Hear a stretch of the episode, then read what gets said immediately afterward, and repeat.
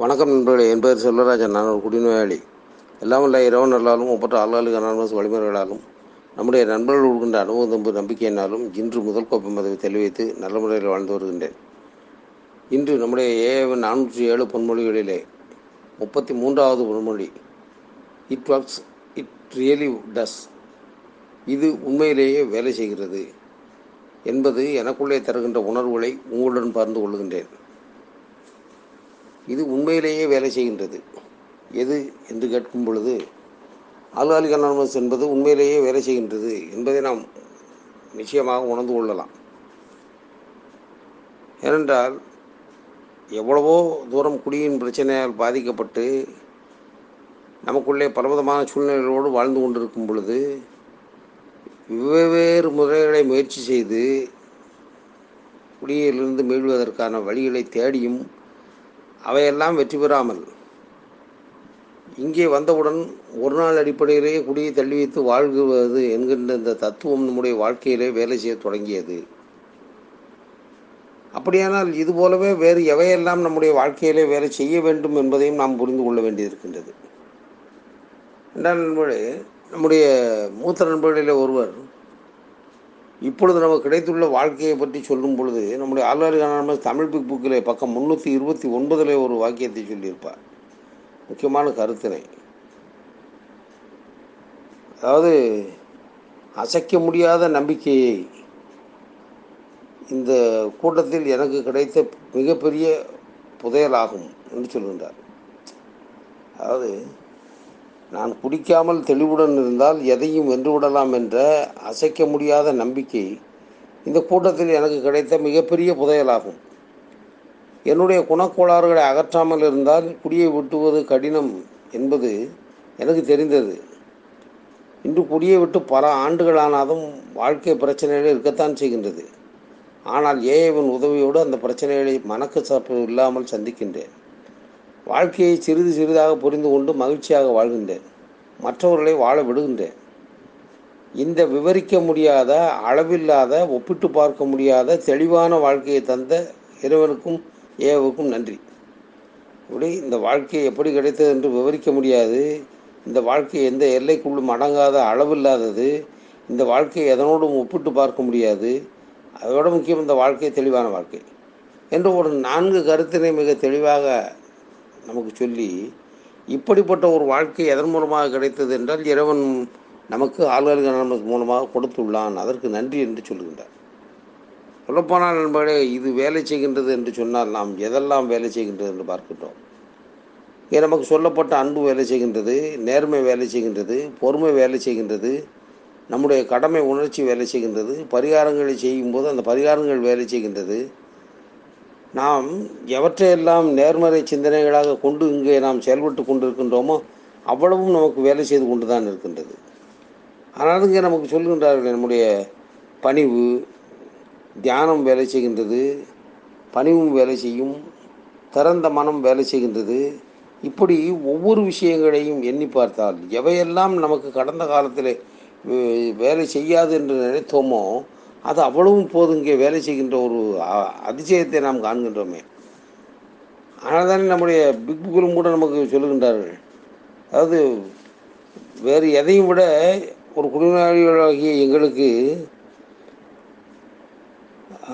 இறைவனை நெருங்கி சென்ற போது அவர் நம்மை தம்மை எங்களுக்கு வெளிப்படுத்தினார் என்று கூட இறைவனே நம் மூலமாக செயல்படக்கூடிய அளவுக்கு உரிய ஒரு உத்தரவாதத்தை நமக்கு சொல்லுகின்றார்கள். எல்லாம் பார்க்கும் பொழுது நம்மால் நமக்கு செய்து கொள்ள முடியாததை நம்பிக்கை நமக்கு செய்தது என்று நம்முடைய புத்தகம் சொல்லுகின்றது. ஆம் நம்மால் ஒரு குடிநோயாளி நம்மால் தன்னால் தனக்கு செய்து கொள்ள முடியாத ஒரு விஷயத்தை ஒரு நம்பிக்கை மட்டுமே நமக்கு செய்கின்றது என்பதை அலுவலர்கள் நம்ம தமிழ் புக்கிலே பக்கம் நூற்றி மூன்றிலே சொல்கின்றார்களே எங்களால் எங்களுக்கு செய்து கொள்ள முடியாத நம்பிக்கை எங்களுக்கு செய்தது என்று மீண்டும் மீண்டும் இந்த புத்தகத்தில் சொல்லப்படுகின்றது என்று சொல்கின்றார்களே நினைத்து பார்க்கின்றேன் எப்படிப்பட்ட கடந்த கால வாழ்க்கை இருந்தது. இன்றைக்கு எப்படி அது மாறி இருக்கின்றது என்று எண்ணுகின்றேன் நண்பர்களே. ஒரு நண்பர்களோடு பேசி கொண்டிருக்கும் பொழுது கடந்த காலத்தில் நடந்த ஒரு அவமானமான நிகழ்வு ஒன்று எனக்கு நினைவுக்கு வந்தது.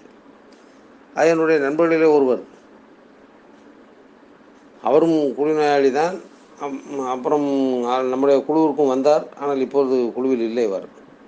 அவரும் நானும் கடந்த காலகட்டத்தில் குடித்து கொண்டிருந்தோம். என்னை விட கொஞ்சம் பொருளாதாரத்தில் அவர் அதிக வசதி பெற்றவராக இருந்ததால் எப்போதும் அவருடனே சேர்ந்து குடிக்கின்ற சூழ்நிலை இருந்தது. அவருக்கு ஒரு வீடு சார்ந்த ஒரு பிரச்சனை இருந்தது. அதாவது ஒரு சட்ட சிக்கல் என்று சொல்வது போல ஒரு இன்னொரு ஒரு நபரால் அவருடைய புதிய வீட்டிற்கு ஒரு பிரச்சனை இருந்து கொண்டிருந்தது.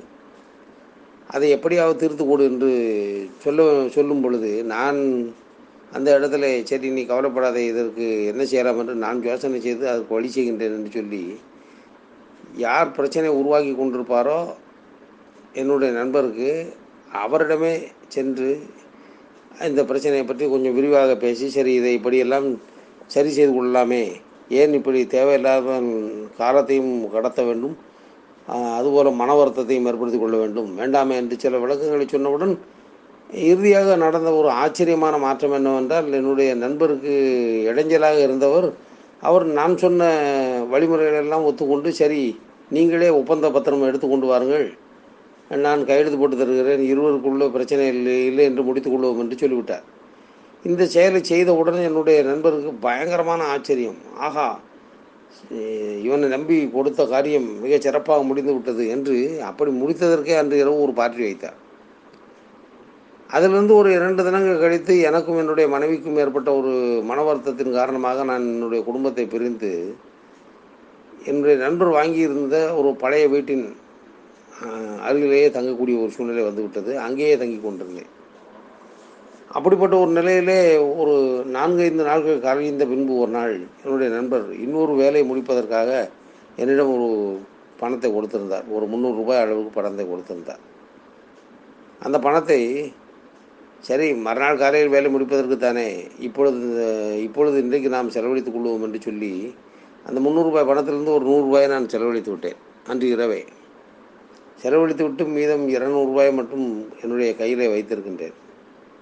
அன்று அந்த வீட்டில் நான் தங்கியிருக்கின்றேன். என்னுடைய நண்பரும் குடிப்பழக்கத்திற்கு ஆளானவர் என்பதால் அவரும் இன்னொரு யாரோ ஒருவருடன் சேர்ந்து குடித்திருக்கின்றார். அந்த நண்பர்களும் இவர்கள் இவர்களும் சேர்ந்து குடித்தவுடன் திடீரென்று அவர்களுக்கு பணம் தேவைப்பட்டிருக்கின்றது. நள்ளிரவிலே பணம் தேவைப்பட்டவுடன் வேறு எங்கு போய் கேட்பது?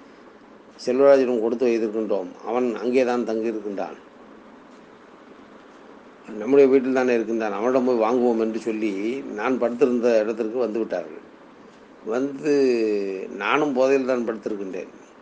அவர் வந்து எழுந்து எழுப்பி அந்த பணத்தை கொடு என்று சொன்னவுடன் நான் சொன்னேன் நூறுரூபாய் செலவாகி விட்டது. இப்பொழுது இரநூறுபாய் தான் இருக்கின்றது. வைத்துக்கொள் என்று சொன்னேன். சொன்னவுடன் அதை வாங்கியவன் என்ன நினைத்தான்னு தெரியவில்லை. போதையின் உச்சத்திலே அவனும் இருக்கின்றான் நானும் இருக்கின்றேன்.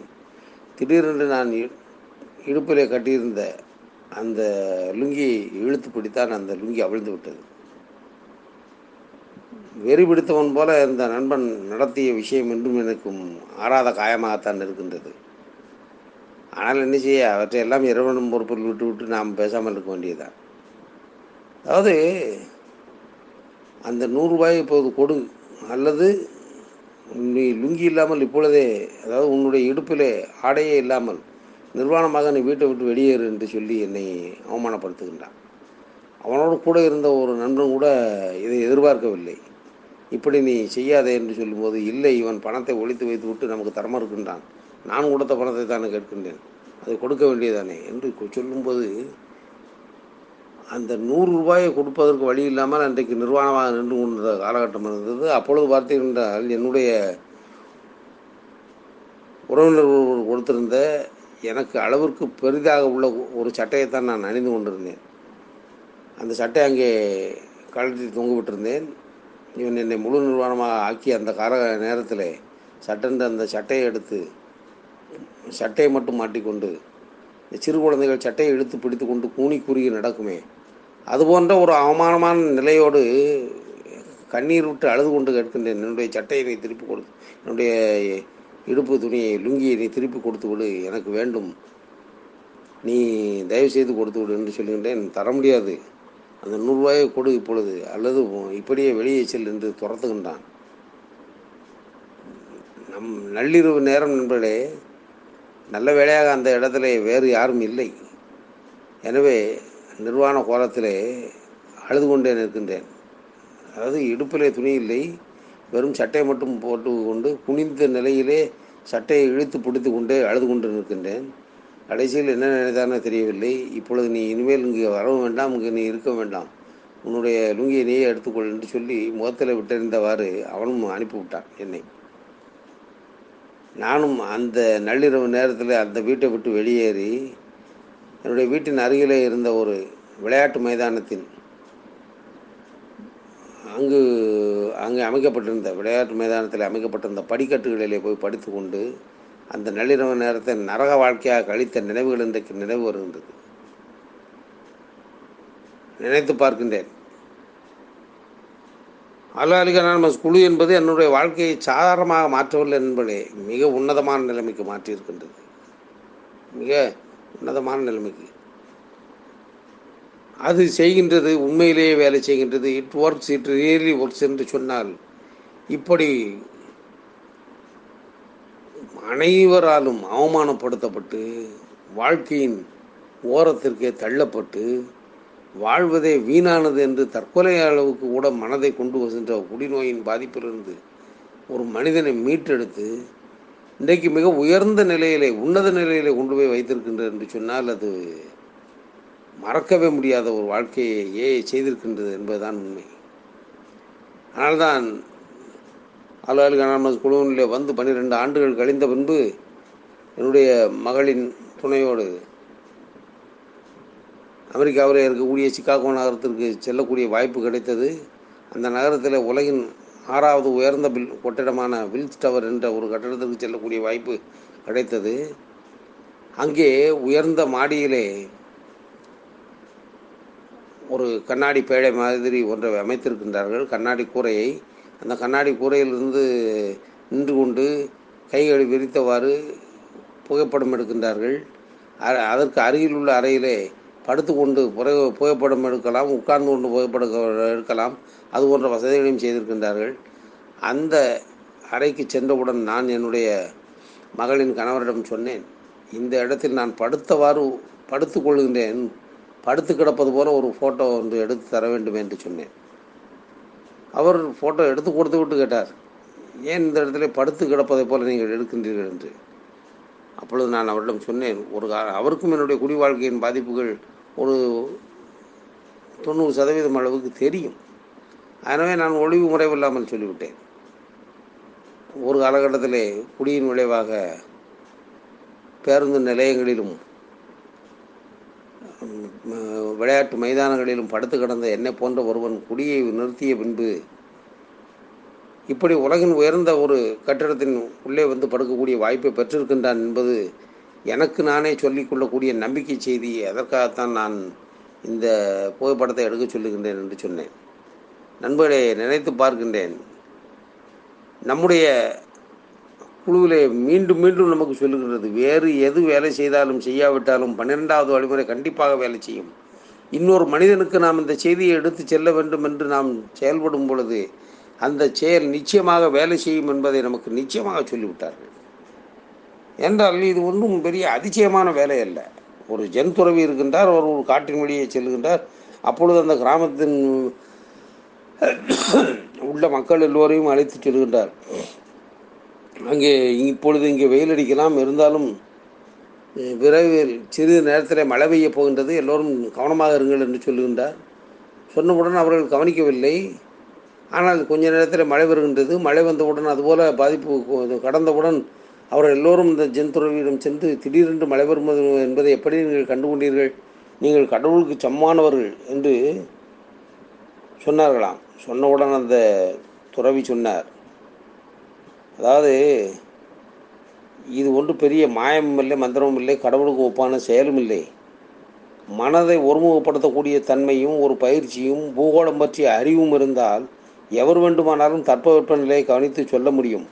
எளிய மக்களுக்கு உதவி செய்வது தான் அறிவு பெற்றவர்களுடைய முதல் பணி.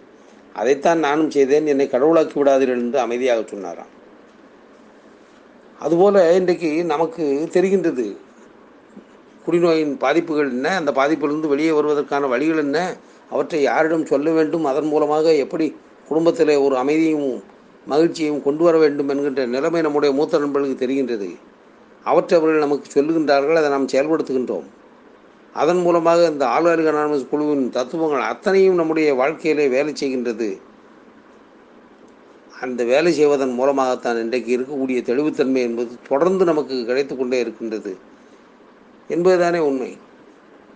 ஆனால் தான் நண்பர்களே அது வேலை செய்கின்றது என்று சொல்லும்போது இது வேலை செய்கின்றது உண்மையிலேயே வேலை செய்கின்றது என்றால் இந்த உணர்வு தெளிவுத்தன்மையை காத்துக்கொள்ள வேண்டும் என்கின்ற உணர்வு எப்பொழுதும் வேலை செய்யும் என்பதை இன்றைய சிந்தனையின் மூலமாக இன்றைய பொன்மொழியின் மூலமாக நான் உணர்ந்து கொள்ளுகின்றேன்.